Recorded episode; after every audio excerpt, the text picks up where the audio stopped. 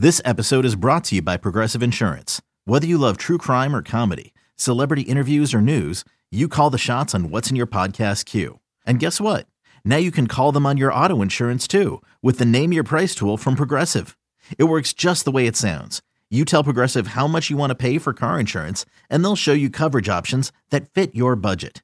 Get your quote today at progressive.com to join the over 28 million drivers who trust Progressive. Progressive Casualty Insurance Company and Affiliates.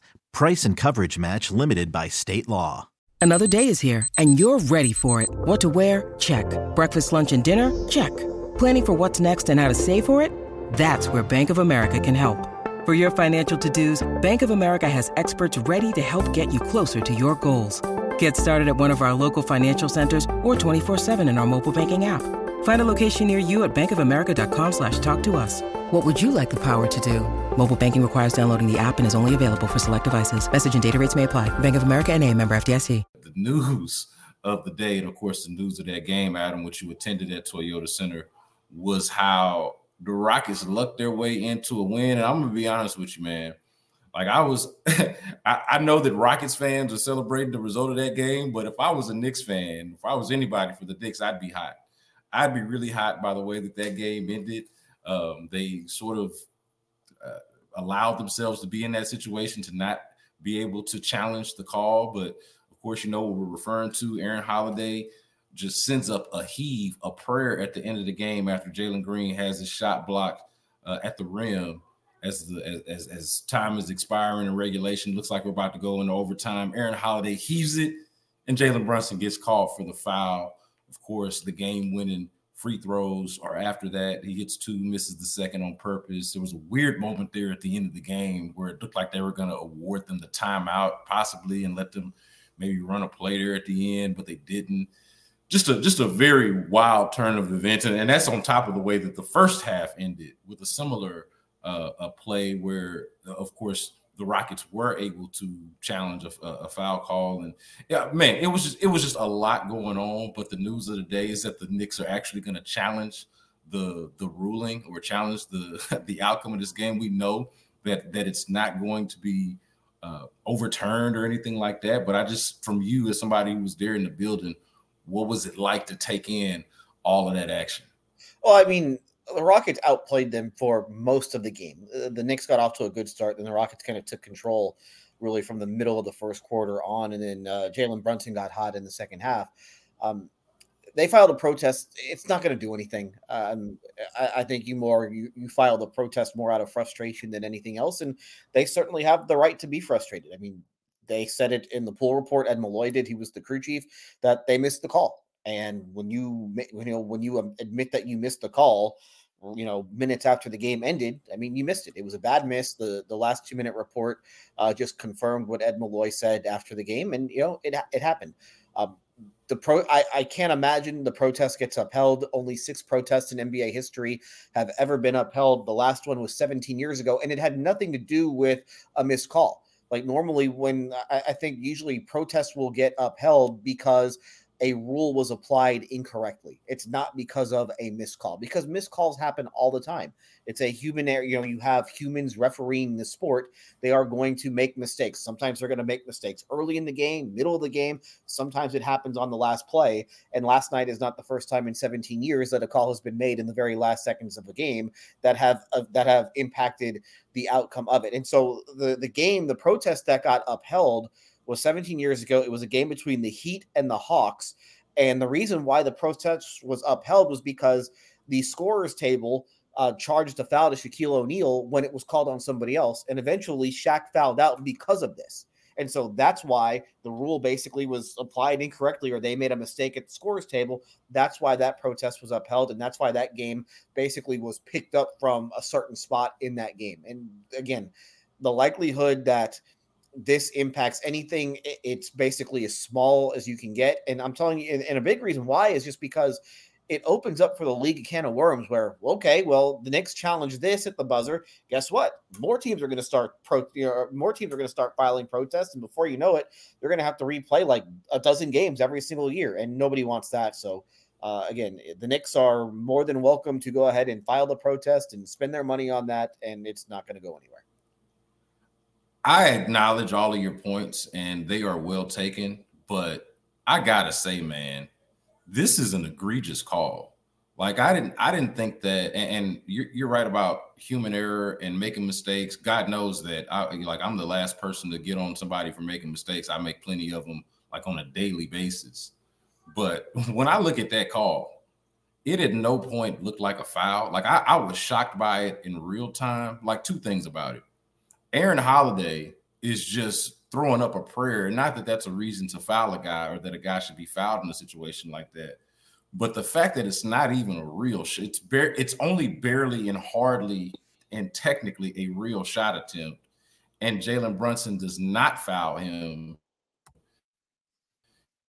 when you need mealtime inspiration, it's worth shopping Kroger, where you'll find over 30,000 mouthwatering choices that excite your inner foodie. And no matter what tasty choice you make, you'll enjoy our everyday low prices, plus extra ways to save, like digital coupons worth over $600 each week. You can also save up to $1 off per gallon at the pump with fuel points. More savings and more inspiring flavors make shopping Kroger worth it every time. Kroger, fresh for everyone. Fuel restrictions apply. Like normally, normally we're talking about a missed call, like something that doesn't get called that maybe should have, as opposed to something like this that's that's so to me was so obviously not a foul being called a foul in the moment. Like it was it was just shocking. It was a it was a jarring result. And I, and and honestly, man, if I was if I, I know it's just a reg, another regular season game, a blip on the radar, but I would be pissed off on principle. No, it, it's it's an egregiously bad call at the worst possible moment. Uh, and Jason Goble, he blew it. And listen, Jason Goble was the referee that that blew that LeBron that LeBron hack. Remember going to the rim in that game uh, in Boston last year? That's the same referee. Now this is a good referee. I mean, Jason Goble is is an official who has been around for a little bit, and he's a guy who worked two postseason rounds last year. I mean, only you know you got a lot of referees in the NBA. Very few of them get to the second round of the playoffs. He was one of them. So uh, I don't know if this will ultimately hurt his ability to get postseason assignments. It probably should, but you know this is just it, it happens, and this is why they have the challenge system in there is to protect against this type of a situation. And unfortunately for the Knicks, Tom Thibodeau decided to use his challenge on a on a block charge in the first half and that's a call frankly that is not going to get overturned very often and that's why you should save it. And and I do think one thing that you've seen this season and I'm kind of getting off on the challenge system right now but the league has added an extra challenge if you get the first challenge right. The one thing that I think we've seen more of this season than in the previous four or five seasons, however long they've had the system, is that teams are using their challenge a lot earlier, just assuming that they're going to get it right because then they'll get the second challenge. And it's pretty amazing how many times teams have lost that early challenge and then left themselves without a challenge for the rest of the game. So, listen, I totally get why the Knicks are upset. They certainly have a right to be upset. But at the same time, you said the Rockets still had a challenge. You know, the Rockets had used their challenge earlier in the game, but they had gotten it right. So they were able to get the extra challenge. If you're going to use that challenge in the first half, you better be damn sure that you're 100% on it. They weren't. They left themselves without a challenge the rest of the game. I will say it was a poorly officiated uh, game, really, for the entire night. They couldn't decide whether or not it was going to be called tightly or they were going to let stuff go. And again, this was a decent crew. This is Ed Malloy is the crew chief. Ed Malloy is a finals ref every single year. Jason Goble, as I said, he's a guy who uh, worked the second round of the playoffs last year. Like these are two really you'll you'll see a lot of times your crew chief will be a guy who maybe has worked a handful of playoff games over the course of his career. So this was a good crew. This was an experienced crew, and they just had a bad night last night. And unfortunately, it, it happened to be in a really close game, and probably their worst call of the night was at the very last second of the game. Yeah, and I don't want to make an excuse for the Knicks for mismanaging their challenges and timeouts. If, if if that is an argument that could be made, that's fine. But I also do wonder, and, and, just curious on what your thought is on this. But like, I, I do wonder if the NBA could adopt some sort of system where, at the end of the game, or with a certain amount of uh, with a certain amount of time left in the game, they can review a call like that. Like, it, I, I do think there's a responsibility on Tom Thibodeau, the coaches around the league, to manage their challenges properly and to be judicious about their challenges but it does seem like that is a critical enough point in the game and technology and just everything we know about how replay can sway a game uh, and, and, just you know the investment in games uh, the gambling like just every like little layer of it that you want to that you want to factor into it as to why the end result matters aside from just the competition and the integrity of the game standpoint like just all of it. It feels like there should be room for at the end of the game, there's somebody somewhere saying, "Hey, let's make sure we get this call right, and don't just leave it up to." Hey, will they mismanage their challenges? Uh, you know, t- tough luck. And here we are 10, 15, 20 minutes after the game admitting that we got the call wrong. Well, they that, that's basically your saying they need to have the NFL approach where yeah, the NFL yeah. goes to the booth. You know, all challenges are done or all reviews are done through the replay booth at uh, at two minutes. And the NBA kind of did this. Remember, up until I think last year might have been the first year where they stopped doing this. But if there was any questionable out of bounds call, they would go to the monitors.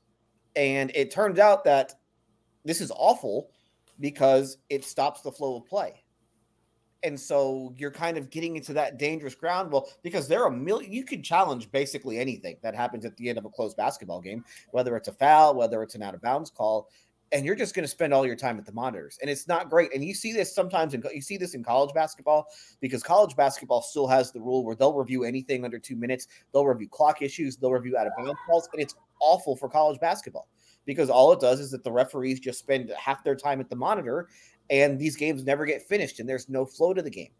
So I, I, think that we should try and get every single call right, but it's just one of those things where it, it just cannot happen. So we can either have this have a, a football like um, uh, thing where you just review everything under two minutes, or we can have flow to the game. And yeah, well, what if, what if there's a go, no, go ahead, go ahead, go ahead. Well, for for me personally, I think it's better for the product if we have flow to the game. Like I just think that's just better for everybody. Um, because like I said, you could review anything. There are there are many many calls that could be reviewed, and obviously we're talking about this one because they got it wrong, but this is just this is just how it's going to go as long as you have humans making these calls and sometimes they are they and and a lot of like this one is egregious the one last night is egregious and it's a bad miss and but that's a rarity normally the misses are if they're even misses these are 50-50 calls and so eh, I, I, don't like the idea of just going to the monitor every time there's 50-50 call because i would rather see these guys play and i'd rather see them actually have flow to a basketball game as opposed to having a two minute stoppage every time there's a close call yeah, I, I, agree with you about the flow of the game. I hate how it can sometimes even slow. It, feels like it can slow down the flow of a football game, and so much less a, a basketball game that you know the aesthetic of it is how about how free flowing it is and how quickly you're able to get through a basketball game. It's one of the more appealing parts of it. But i do feel like there's got to be just in my mind there's got to be a happy medium where you know two minutes in a football game is much shorter than you know two minutes in a basketball game i feel like can be much longer than two minutes in a football game just because of all of the back and forth you know like in two minutes one team has can have a possession in a football game. Like that's a that's a two minute drill. That's that's one team's possession. Two minutes in basketball is an eternity. So like maybe it's not two minutes. You know maybe it's the last 45 seconds. I don't I'm, I'm being very arbitrary with the number because i don't have the correct answer. I don't know what the right number is. But i feel like along with what you're saying to be consistent with the flow of the game or, or to keep the flow of the game right it's not two minutes because that's just too much damn time. And maybe it's inside a minute, inside 40 seconds, the last 30 seconds. I don't know. I'm just throwing out a number out there that's less than two minutes, far less than two minutes to kind of keep up what you're saying, but also in in these most ever most critical moments. Because I I would hate, I know this is a meaningless, you know, I feel like we are kind of joking in the beginning of the game about how the Knicks crowd was out there chanting out Jalen Brunson MVP chants. And some of the Knicks crowd was able to get some of the Rockets crowd riled up a little bit. Uh, I feel like you took a picture before the game, kind of sarcastically pointing out that the Rockets and Knicks have played bigger games than the one that they played on Monday night. And so it, it's a meaningless contest, but I would hate for something even close to this to happen in a game that, that really matters, a game that people are really paying attention to. I'd love for them to figure out a solution that is like a happy medium between let's not bog the game down and ruin the flow of the game, but let's not like allow a uh, to, to allow a game to end quite like like I don't I don't think I've seen a game end quite like that with the call being as bad as it was. It was to me it was like you said it was very unique and and very specific in particular to this moment. Yeah, I just I don't think there is a whole lot you can do uh, unless you want to give teams another challenge with two minutes to go. But then, hey, now we can just blow our challenge. You know, early like the league has tried. I will say the league tried, and this is why they did the extra challenge, and this is why now maybe the league should say, you know what, um, you get two challenges now, and you get the second one even if you're wrong. If you want to do it that way, okay, that's fine. But at some point, they they have the challenge system out there for a reason, and as a coach and as a team, you still have to, you know, there's still some strategy that goes with using the challenge. And I think far too often this year, you have seen teams just be kind of cavalier with how they use their challenges. And I think the Knicks were right there. And that was that was a bad, let, let's just be honest. That challenge in the, in the first half, second quarter, was a bad challenge. That is a block charge that is going to be, at best, it's a 50 50 like that's not a 50-50 call is not going to get overturned most of the time. So don't challenge it. Challenge the obvious ones. And that's where Tibbs screwed up. And I guess Tibbs got emotional, or I, I don't know exactly where that challenge came from in the second quarter, but that was a mistake. And if you don't make that challenge, then hey, maybe you still use that challenge later on in the game, but maybe it's a call that's even more obvious. And then maybe you give yourself that second challenge, and then you could challenge that call. You know, the the, the call that the Rockets challenged was an obvious one. It you know the, the, Rockets also used their challenge in the first half, and that was on the kick out with uh, Donte DiVincenzo. That was an obvious one. That's what you're supposed to use these calls for, especially in the first half. You don't use your challenge in the first half for the 50-50 call. You use it for the obvious one. And that's where Tim screwed that's where Tim screwed up. Yeah, I, am with you on that point. Like I'm I'm not here. And that's why I tried to my, the way I tried to wiggle out of this was hey, set something up from the league standpoint toward the end of the game, the final seconds of the game. But I'm not here. I made this point earlier. I'm not here for bailing out coaches for mismanaging their timeouts and their and their challenges. Like I don't, I don't, I don't want to do that. You know, it's not like feel sorry for Tibbs because he didn't have a challenge. It was more of a feel sorry for the integrity and aesthetic of the game at the end of it. You know, looking like that. You know, but Rockets fans celebrate. A win is a win. You got to win, and you got to win against a really good team. I want to before we move on, just since, since we're talking about it, like hit on that game real quick because I, I mean, my thought on it was, you know, I like the way that they played in the first half. All that the Knicks seemed to really be able to get off in that first half was Donte DiVincenzo. And I feel like if if Donte DiVincenzo was the one that was beating you, um, that you would live with that. And so I, I like the way that they played overall for the most part, you know, except for, you know, a, a, short flat period there in the first half. But I really liked how they played in the first half. And I was shocked by the third quarter, how the defense fell apart and how it seemed like it was just all Knicks in the in the third quarter and really the entire second half. Uh, for I, I, thought for the most part the Knicks actually outplayed them. The, the Rockets were very lucky to win, not just from that shot, but based off of how they responded after halftime, what were your takeaways from from the game overall itself? Um, they let the Knicks get back into it in the third quarter because of the rebounding, and the Knicks are a very good offensive rebounding team. And I think they had eight or nine offensive rebounds in the third quarter alone. I think at one point they had missed 14 shots at one point in the uh, in the third quarter, and they've gotten the offensive rebound on eight of the 14. I mean, that's the sort of stuff that you can't do, and that's the sort of stuff that gets them in trouble. And both, you know, I, I don't make a whole lot of it. I thought Amen Thompson obviously was really good, yeah. and he put up the box score, and I think that that's something that he's going to do just constantly. Um, so uh, that's been important for them. Aaron Holiday has had kind of a nice little bounce back. He he went through a stretch where he wasn't playing a whole lot, but then he was really good uh, in, in, last night's game, and that's the first time that they've won this season without Fred Van VanVleet. And then of course Dillon Brooks was great. Yeah, he was on fire, uh, on yeah, fire from three. Yeah, yeah. So Dillon Brooks stepped up when they needed him to. So oh, listen, that's a good team. Uh, both teams are shorthanded. The Rockets have not played well while being shorthanded uh, really over the last six weeks.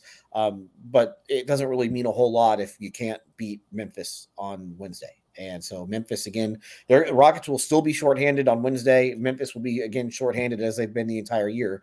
But the Rockets haven't won back-to-back games in what six weeks now. So it, at some point, you you need to be able to win back-to-back games just to give yourself something positive to go in uh, go in with uh, with the All Star break and to try and at least put yourself in position to get back in this play-in because you know all of a sudden they're three games out of the last play-in spot, and you know it's tough to make up that sort of ground.